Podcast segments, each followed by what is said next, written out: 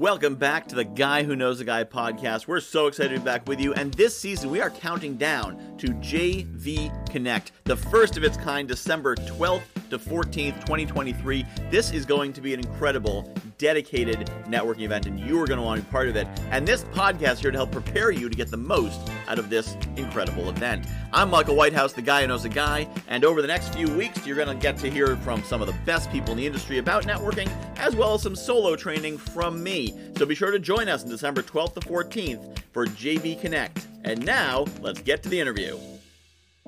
Welcome once again to the Guy Who Knows a Guy podcast. I am Michael Whitehouse, the guy who knows a guy, and our guest today I'm very excited to have on.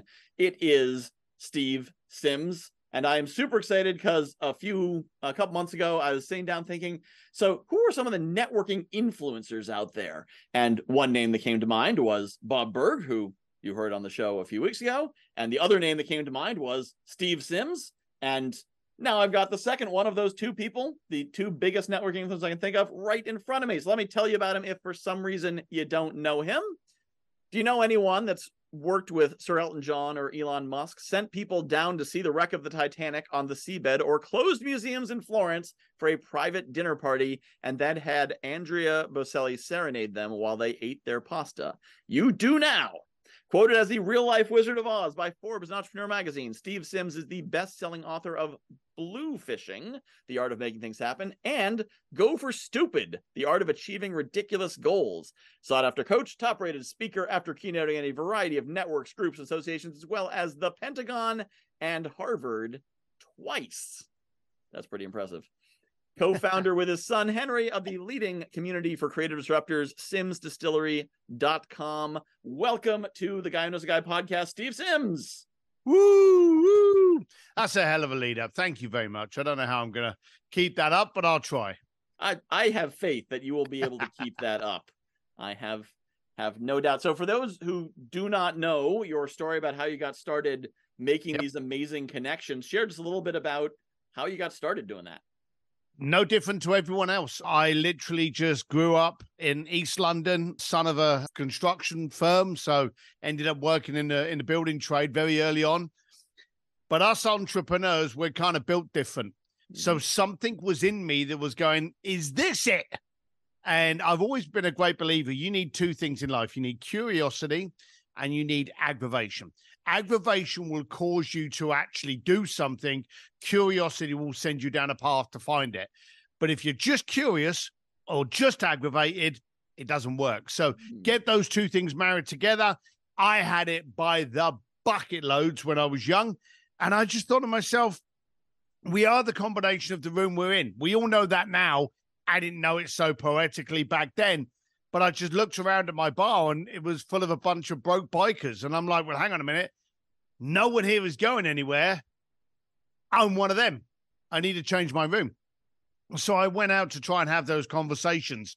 And a lot of people call that networking now and they call that, you know, kind of like getting to know people and, you know, the influence. But I wanted to speak to people that were very successful and ask, why are you successful? How do you view relationships? How do you view time management? How do you view culture?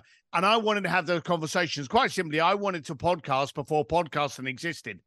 And so I went out to try and find a way. I left my construction firm and I then got involved in a ton of jobs that I was ill qualified for that made me realize I shouldn't have been there. So I get this education from trying to be in places that didn't work till in the end becoming what God built me for. I became the doorman of a nightclub in Hong Kong. And while many people would have gone, Well, you've gone down, yes, I had. I now had a Harvard degree in human psychology right in front of me.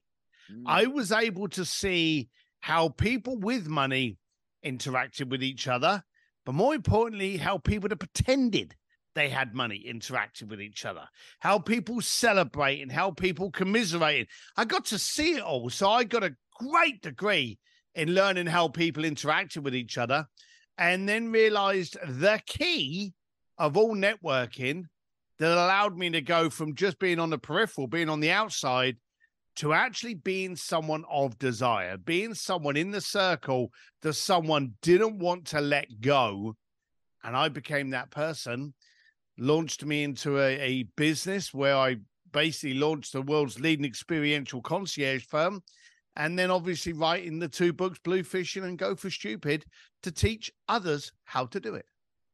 I, I love so much about that story. And, and I think so much is just well, the, the first thing is that one of the, the, the pushbacks I get when I share with people that you know anyone can network and there's opportunity out there and all those principles is well that's easy for you to say because you know you got lucky and you went to the right schools you know the right people and and you know it sounds like you didn't go to the right schools to build your network i mean you did kind of the school of hard knocks but yep. it's not like you, you, didn't go to Harvard as a student and and no. you know meet all the right people who hooked you up with all the right jobs and get lucky. You went out there as the the son of a construction worker and said, "Nah, I'm going to do something better," which sounds like something pretty much anyone could have done.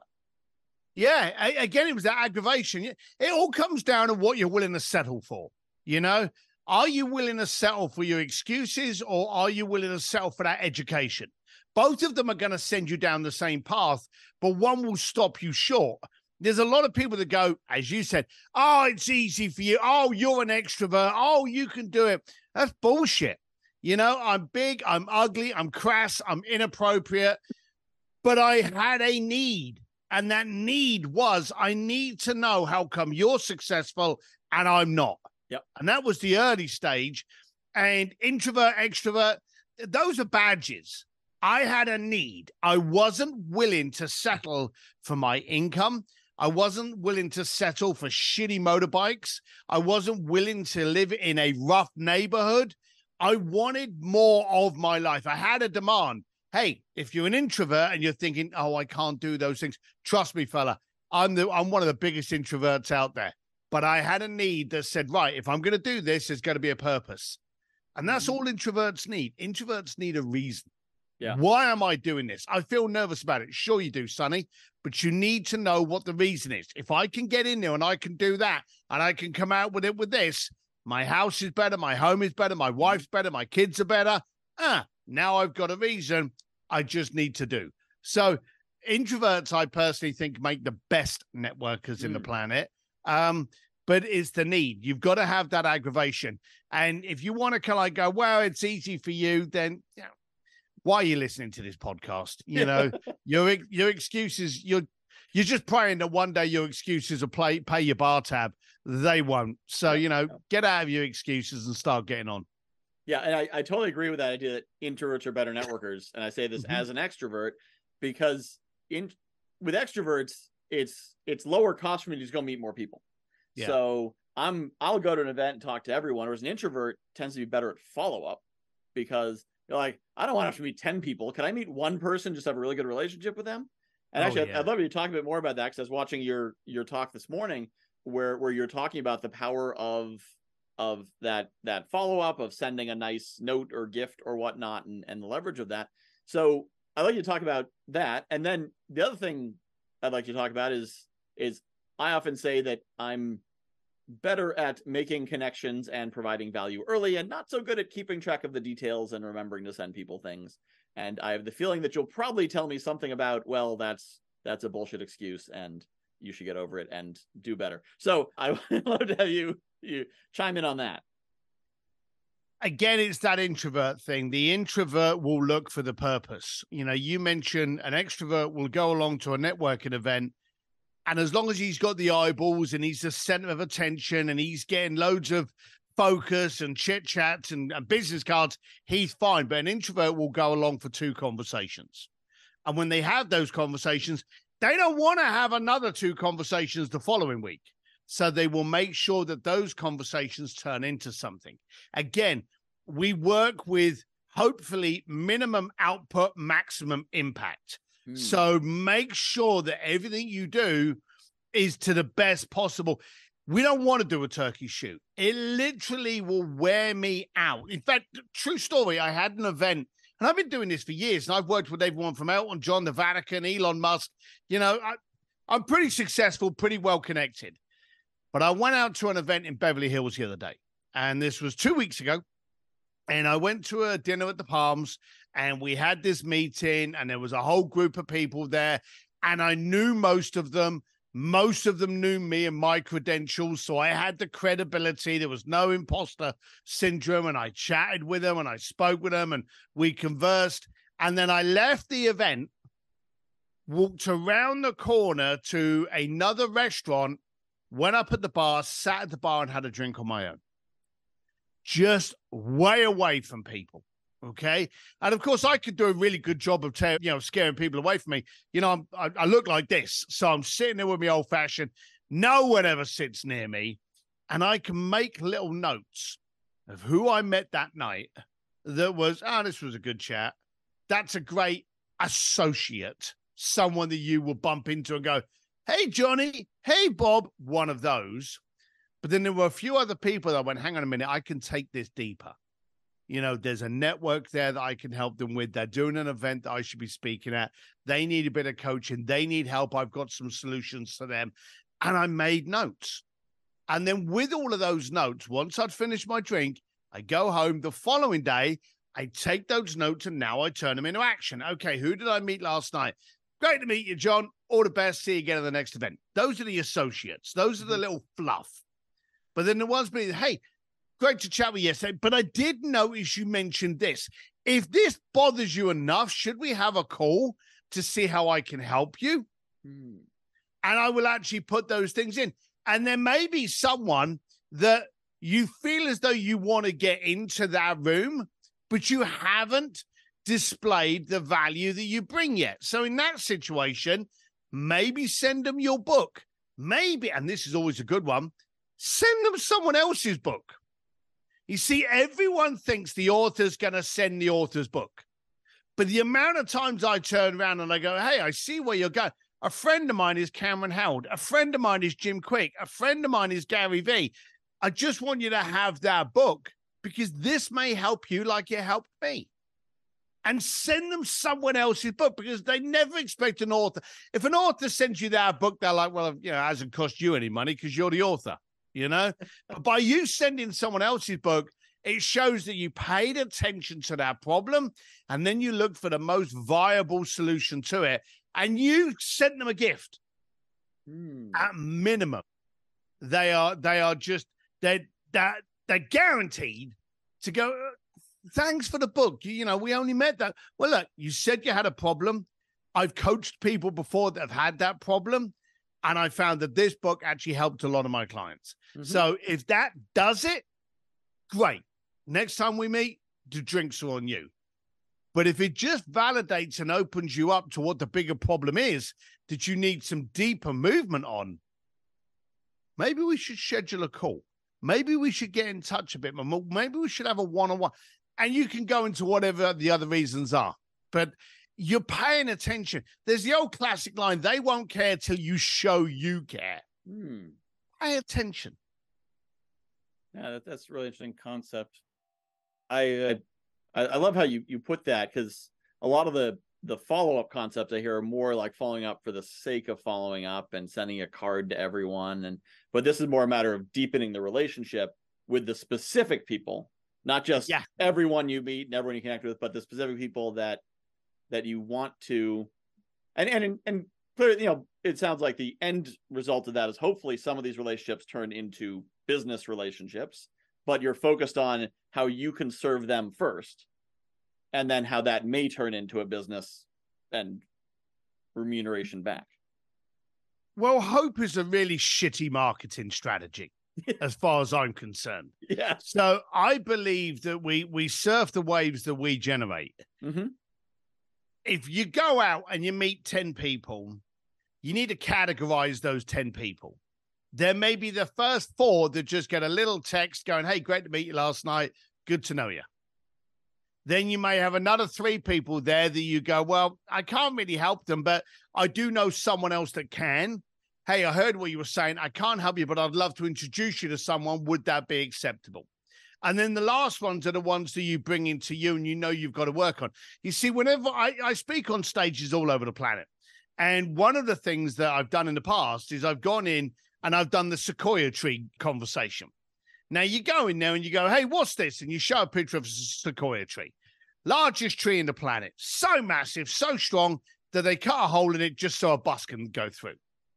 And so they're all looking at these amazing pictures up on stage of these bloody great sequoia trees. And then you go, and what's this? And there's a seed on there. And I will often go out and I will give people packs of sequoia tre- uh, seeds. Okay. And I'll be like, there you go. There's a sequoia seed. The largest tree in the planet comes from what's in your hand. In fact, in your hand, you've got a hundreds of those seeds, and you can still hold a hundred of those potential trees with your fist tight. But what's the difference between what you've got in your hand and this? And it's attention. Hmm. You see, when you get in a sequoia seed, you have to make sure that it's planted in the right soil. You need to make make attention, pay attention to its location. And you need to make sure the location is the best one to allow that seed its full ability to grow. Okay. It's no good having a, a business conversation with a new new recruit you've just met in a strip joint. You know, it just location. So you make sure that sequoia seed is planted in a location that's going to be fertile and going to pay attention to its needs. And then you nurture it and you protect it and you pay attention to it and you revisit it. And then it breaks soil as a tiny little leaf. Now you got to make sure your dog doesn't crap on it or dig it up. So again, you protect it, you focus on it, you pay attention to it, you nurture it, you weed it, you feed it with all the right vitamins it needs. You pay attention. When it becomes solid, your dog can't do anything to it. And it is indestructible. But all of the effort goes into the beginning. Mhm. And the trouble is with relationships, people go, Well, I met you six months ago. Hey, Steve, remember me? Of course they don't freaking remember you. You've done no paying of attention. You haven't seeded, you haven't paid attention, you haven't nurtured. So if you want sequoia trees of relationships to be in your Rolodex or iPhone, you've got to pay attention to the beginning, not the latter part of the year, or just thinking that by sho- shoving up a hand and going, hey, it's Steve, that they're going to remember you. You've got to be the one that puts all the attention in. Hmm. Yeah. Yeah. That's that's certainly crucial. You can't just meet someone and be like, "I've been thinking about what I want from you." So clearly, you've been thinking about me. Yeah, that's the eye game. Yeah. and so, so I, I guess my question. So, so one thing I I focus on being a ADHD extrovert is knowing that I'm not good at the the process of remembering. You know, a month later, did I send them something or did I send them a book? That I always try to provide value early. So when I meet someone, I'm I'm listening for who can I introduce them to, who's a good connection I can make for them, what's something I can do up front, and then where possible providing value because I often don't know what I want some, from someone. So and frankly, it's easier to think about what you need than what I need because I need clarity in my business and focus and all that stuff to know what I want. But I can listen for what you need. And so so John, I try to do that up front, but I'm I'm less good at the remembering someone three months later when I'm on a plane to to send them a you know to send them something. So do you have like a process for keeping track of it? Because I imagine your Rolodex is substantial. It is. And once the one let's go back to the sequoia tree.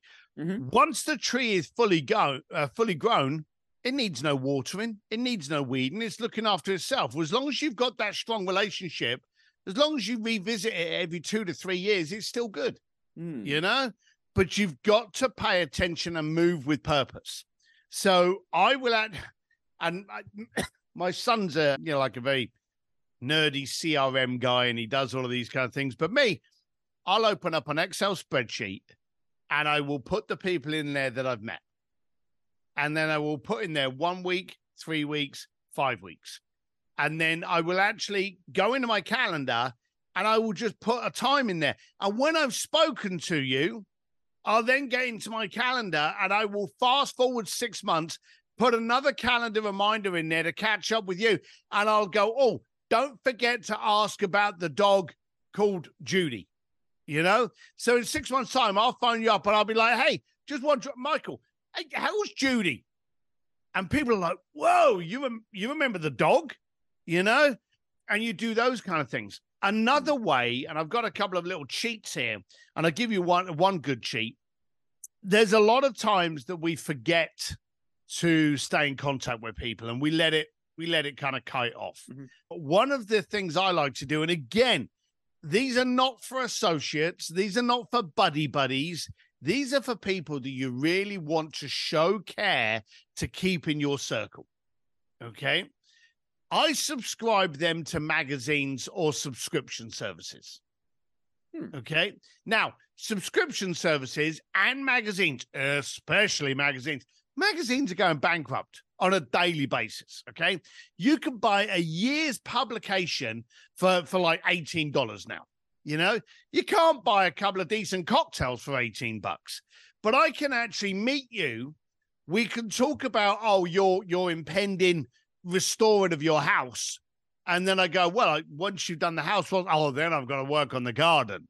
Yeah, oh, great. You know, and, oh, yeah, but then I'm planning a trip in Italy, but I don't know what I'm going to do. You've got house, you've got garden, and you've got Italy. So you look up magazines for like garden restoration or garden design or first time in Italy or, you know, beautiful, you know, travel spots of Italy. And you go on and you subscribe them to that magazine. And then you send them a little note and you go, Hey, thanks for last night. I really enjoyed it. You mentioned about the restoration of your house and then you had to focus on the garden. By the way, I've just set you up for a subscription for a year with this magazine. I hope it helps. Now, magazines go out quarterly. Okay. Sometimes they go out biannually. Okay. The amount of emails and texts I get that come to me like a few days after the end of first quarter. And I can literally look at the people contacting me and go, Well, you got your magazine, you got your magazine, you got your magazine, you got your. And it reminds them because nothing's going on. And then all of a sudden they get that garden and they're like, Oh, Steve, how is Steve? Hey, Steve, how you doing? I'm like, I'm great, thank you. How's that garden getting on for you? Hmm. And it doesn't cost you anything. But now, even better, they're contacting you, and all you've done is invested eighteen dollars onto it. Wow, that is. I've had bigger tabs than that in Starbucks, so yeah. it doesn't that doesn't cost a lot. That's great. I, I was thinking about that when you talk about sending someone else's book too. That you're sort of in their mind co-branding yourself to them. So if I send you, you know, Gary V's book, then every time you see Gary V, you remember, oh, Michael sent me his book. And yep. you probably see Gary V more than you see Michael Whitehouse on the internet. There you go. And you're also you're also triggering because you're now putting yourself in alignment that you and Gary have the same standard. Mm. See, if I send you my book, and yes, it's an absolutely fantastic book, but if I send you my book, it's my book. But if I send you Gary, Jim's, Tony's, any any of those kind of books, you go, wow, he sent me that book. He knows these people because sometimes you know I will know, and I'll, I'll give you a little a little trick here when you go to an event and you see someone speaking, okay, that has a book, go up to them and you go, hey, great conversation. How can I order 20, 30, 10 signed books? Now, here's a little thing that you probably already know. I've got, I think, four boxes of signed books because as soon as they turn up, I sign them all and they just sit there. And then someone goes, Can I get your book? And they get a signed copy. Okay. But when I'm buying them off of an author at a show, I'm not paying the main mate, I'm paying the author rate. So I'm getting them cheaper and I'm getting them signed. So now you're getting a book signed by Gary V, Cameron Herold, Jim Kwik, Steve Sims, whatever and you're like, whoa, he even got it signed for me. He must be really, really good buddies with him. Now, people I mentioned to you, I am, but I've also sent out a bunch of books from people that I'm not that tight with, but also sent me a bunch of signed books. Ah, that is a great concept. I love that. And yeah, and, and so it, it associates you with them. It puts you near them in your mind and also shows, you know, well, and, and it, it doesn't necessarily put you above where you are, put you where you are because you, especially if you do know them or you know people like them. But I guess when thinking that way, yep. and networking connections breed networking connections, which yep. is especially powerful. Now it, it sounds like some of some of what has helped you too is just the head bash through the brick wall sort of attitude. I mean, your book's called Go for Stupid, which sort of seems to be a like I'm gonna do it and screw you if you don't think I can. So talk a little about the the the mindset it takes, the energy for people who don't naturally have that approach. What what is what does that take to be able to just say, oh, I'm just gonna do it? Buckets. Let's talk about buckets for a second. You stick a sponge in a bucket of water, inherently and automatically, it's just going to soak up all of that water. Mm-hmm. Okay. You stick that exact same sponge in a bucket of, of used old car oil, and it's going to attempt to suck up all of that car oil. Okay. As we are people, if we stick our head in a bucket full of negativity, depression, oppression, recession, distraction, distortion, we're soaking all of that up, that there'd be no room for anything else. Yeah, if we stick our head in a bucket full of positivity, what are we going to soak up? So you saying that these people can't do that? I'm saying that you're sticking your head in the wrong bucket. Mm. You've got to change your environment. Do you remember I said about the tree? Yeah, yeah. You've got to change your location. You've got to change what you listen to. A friend of mine, Peter Diamandis, who launched the X Prize, he said to me, never watches the news in the morning. Some of the times he'll watch it at five o'clock at night, but if it's of importance, he'll get a text or something will pop up on his phone. Mm-hmm. But he mm-hmm. never watches it because he wakes up in the morning, he's all pumped. It's a new day, the sun's shining. He lives well in Malibu, everything's great, turns the news on, two hours of doom and gloom. Yeah, yeah. Okay. All of his optimism and positivity is now fighting against this di- distortion negativity. Mm. So hmm. why try to fight it? Ignore it. Don't listen to it. So it's not a case of, oh, I can't do that. It's a case of maybe you're in an environment that doesn't allow you to do that. Yeah. You see, here's something for you, and I'll pick on you on this, Michael if I say to you, okay, you've got your podcast, you've got your events, you've got your coaching, what is your goal over the next three three years? And you give me your goal. And then I say, right, Michael, we're going to do this. We it sounds impossible. We're going to make it possible. We're going to make the possible, the impossible possible. Impossible stands for I'm possible. Right? That's all very gritty, isn't it? It's like you're going into bloody war on a gladiator set. And anything that rigid and fierce cracks and breaks. Mm. But one of the things I learned with all of the amazing people that I worked with all over the planet is that they have childish curiosity and they gamify everything. So if I say to you, Michael, what's your goal for the next three years? And you give me your goal, and I turn around and I go, Is that it? surely we should kind of like have some fun with this, Michael. What's what's the stupid goal we can have? You like a car next year? Why don't we go for five? Now, here's the thing, and you're going to have to rewatch this. I want you to look at your face over those two examples. One of them had you a little bit cringy, the other one had you laughing and chuckling. Mm-hmm. When you laugh and chuckle, you become a child. Your neurons become creative.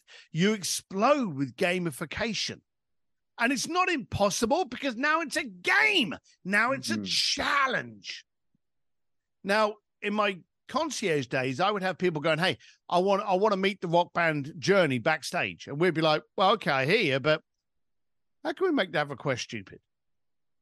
How can we be really daft with this? How can we just make it laughable? We ended up sticking that client on stage with the band, and he's the shortest term lead singer of Journey, and he sang four tunes live on stage in San Diego. We had a client that wanted an amazing dining experience in Florence.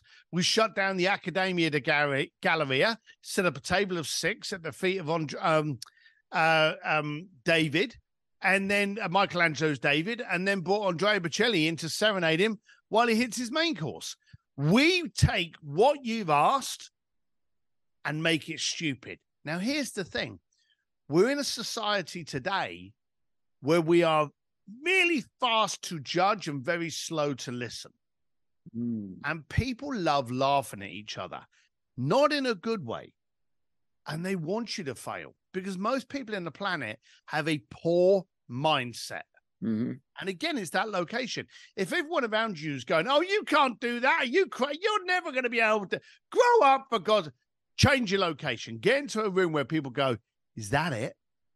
You you you're really going to get the impact from that. I just expected more out of you. That's the room you need to be in. So in today's world, we actually try to push people. Now, I released Go for Stupid last year, uh, last October. It became a bestseller. I think it's being tra- Bluefish got translated in nine languages and is a bestseller in each. Go for Stupid. I think we're up to like four, or five languages. We haven't completed all the languages yet, and we've hit bestseller. I think in like three of those. We're giving it away for free at goforstupid.com. We don't get any hair products or the t-shirt sales out of it. We're not trying to hit anyone up, but we want people to go for ridiculous goals because in today's world, we're actually laughing at people for the wrong reasons. Mm. We should be supporting, we should be challenging. And nine times out of 10, the downside of that is that you are the room you are in. Mm-hmm. So is it your location that's holding you back? Yeah. Yeah, I, I love that. I was, I was talking to someone recently was talking about being afraid to get up and dance because you don't want to, you know, look foolish. And and you know, the, the realization that some people slowly have is that no one's watching you dancing because they're too busy worrying about themselves. And that a lot of people, like me and probably you, the ones we judge aren't the people dancing on the dance floor, is the people sitting in the chairs who are afraid to get up. Yeah, yeah, yeah. No, I'm the first one to dance. When my wife starts kind of like tapping her toes, I'm like, let's get it up. And you're right. Everyone's kind of like, there'll be those little murmurs, there's be those little giggles, and then there's the people there going, I want to get up as well. I really want to get up. I'm not going to miss out. I'm, my life is not being audited by you. Mm-hmm. So I'm going to live it to my rules, my standards, and I'm going to live it to the way that I want to. And I think that's how you should live your life. Yeah. Yeah. And I, I, I know I hang out in the right rooms because when I dance like a, you know, white guy, people are like, yeah, go Michael. Because Yeah. they, they see I'm, I'm giving it a shot. You know, people would rather watch someone dance with passion than sit in a chair and, and say, you know, And miss out. wish I could, wish I could. So where can, you know, it's, it's easy to say, find a better room. Yeah, But, and, but you know, if if someone's in a place where maybe their spouse is not supportive, but you know they're not in a position, you know, they're they're married to them, they're not going to leave them, and you know maybe their family is not supportive, or their their coworkers, or you know people. It's it it's not just go to a different room. It's not like you go down the hallway and there's you know destructive jerks and supportive nice guys, and you're just like, oh, go to the supportive nice guys room. So if what would you say to someone who's who's it's more structural for them and it's not just find better friends how can they surround themselves with better people when they when it's built around them Well, they're doing it now. They don't have to go down the corridor. They can start listening to podcasts. They can start reading books. They can join Facebook groups. I know for a lot of people, they are on they are in toxic environments. Well, look, be a certain way in that environment, and then when you're out of that environment and you're driving in the car, pick good podcasts, read good books, surround yourself with good, positive information. You will break free. I had a friend of mine. He was a, he's a client, and whenever he would come to my events, I had these events called speakeasies, and whenever he would come to the event, he would always wear the coolest sneakers that I've ever seen. And I'm not a sneaker guy, but I'd be like, they are cool, and he'd be like, oh yeah, these are like this this Japanese brand, and they're like twelve hundred dollars, and they're this and that. every day, and like over three days, he'd wear like four different pairs of sneakers. Okay. And he collected them. And then one day I was having a stopover in his city. And I said, Hey, I've got a layover. So, you know, should we go out for a drink? He's like, Well, I'm down at the pub with my mates. And I went, Oh, I'll, I'll come down and join you. And he had these shitty pair of old scuffed up Nikes on that literally had a hole on them. And I was like, What the hell are you doing? And I said, I, I never thought you would have worn anything. He's like, Well, in this environment, I'm actually scared of wearing the good sneakers for fear of what my buddies will say. And I said, Well, so you're telling me you're living your standards to them? And he was like, Yeah. And I was like, well, If you want to do that, that's a slippery slope down. So the following week, he turns up at this this bar with his buddies. Where's one of his cool sneakers? And of course, all of his buddies like, whoa, look at that, they got pink on him. And they gave him a bit of a ribbon. Following week, he wears a different pair of sneakers. And one of the guys turns around and says, Hey, you know, I hate my, where do you get your sneakers from? And he started telling. The third week, two of the guys are wearing decent sneakers. You see, the point is people want good standards, but somebody's got to be the first one to get on the dance floor. You Hmm. may have a bunch of negativity around you, but they may actually be looking for someone to raise the standards of the room. Be those standards. So, so it's not that people want the room to be negative. It's just that's how it is, and maybe they're waiting for someone to. It's always the- easy. It's always easy to be negative, isn't it? It's the easiest thing in the world to rip people apart. It's the easiest thing in the world to be the the naysayer. Hmm. But when someone breaks out and has the strength to stand up, you'd be surprised at how many people go, "Oh, I want to stand with you." That is that is a very powerful point. So you don't so need to leave your group of friends. You don't have to leave your family. Maybe Yep. you just need to be the the example for them, and they'll follow. Bingo. That's extremely powerful. And then I I can imagine that some positive effects will knock on from that. Every time. Every time. Worst case scenario, you'll realize that you've outgrown the room and you will naturally just move into a different room. Hmm. That is that's really good. Yeah, and then I I love that that go for stupid concept because I think it's I think for a lot of people if they think about you know oh, I want to you know make another twenty thousand dollars that feels hard. Yeah. But if it's I want to make another two hundred thousand dollars, that feels crazy. It's like I, actually just listening to uh, Dan Sullivan's new book, 10x Yeah. better is easier than 2x. Yeah. That that it's like you know I want to make ten percent more money. Well, uh, maybe we'll do a different Facebook ad or whatever. Well, how are we gonna make how are we gonna make a hundred percent more money? Oh, well, there's really only one way we can do that, Yeah. and then it's pretty clear what to do. And also, you got to realize that if you're trying to make 20 grand extra next year, by going for a 100 grand and failing and making 50, Mm-hmm. you know, you failed up. Yeah, And and that's a big thing that you want to be focusing on. yeah, yeah. That that's that is really powerful. So this has been a fantastic conversation. I will definitely be be listening back to it because all kinds of good. I mean, I expect it to be a fantastic conversation. It's Steve Sims, but uh, it's been everything I expected and more. Is there anything that you wish I had asked you that I did not ask you yet?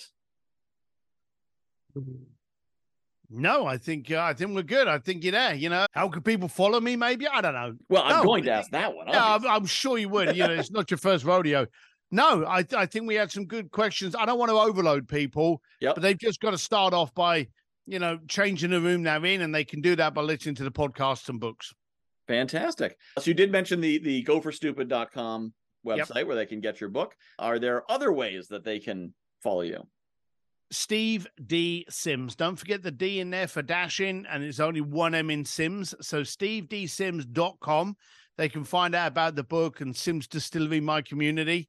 Or they can go onto Instagram, Twitter, Facebook, just type in Steve D Sims and you'll find me. I suppose I'm most I suppose I do most of the work on Instagram. But if you want to jump on Instagram, follow me and then send me a message, just let me know that you heard me on this podcast. Awesome. Thank, and actually, tell me a little bit about the the Sims Distillery. we I like going into masterminds Mhm. and I've spent a lot of money in masterminds. Some of them have been absolutely brilliant. Some of them have been great upsell opportunities for people to try and get me to buy the next level or the ne- and it's been very annoying and very irritating. But I wanted to create the room that I wish I had found when I was younger. So I went around to a bunch of my friends and we said, I said, I want to set up that room. I want to set up that mastermind. So we get together three times a year at a live event. And we get together every Tuesday morning, nine till 10, where we have tech, we go through authors, we go through expert hours, we go through hot seats. So I wanted to build a community that supported where, you know, your credit card running through wasn't the sole way that we would pick you and allow you to come into the group. So we have people apply, we vet them, we stalk them, and then we accept them or decline them. But Sims Distillery is is the the room that I created for my aggravation. Hmm. Oh, I love that. Yeah, that's kind of how it ended up making my my JV Connect networking event that I finally got fed up and I'm like, why isn't anyone doing it the way it should be done? There oh, you wait. go. Why don't I do that? Is that aggravation again? Yeah. Someone should do that. Oh yeah. it's that guy, the guy with the gray beard. He should do it. So awesome. Well, thank you so much. It's been such an honor and pleasure to to interview you. And I uh, thank you for sharing everything you have and not overwhelming, but well educating our audience. Thank you. Thanks for having me.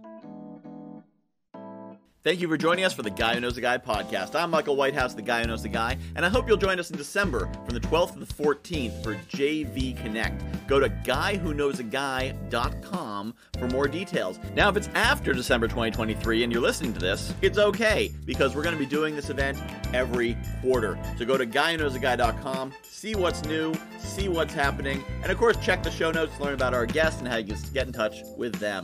Check out our next episode for more great training, information, and networking tips from Michael Whitehouse, the guy who knows a guy. JV Connect is coming up quick, December 12th and 13th.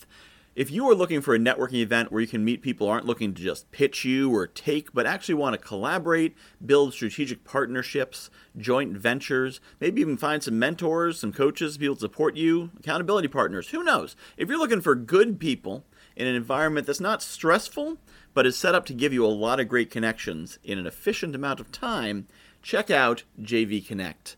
JV Connect.com. That's JV Connect.com, December 12th and 13th, 2023. We'll see you there.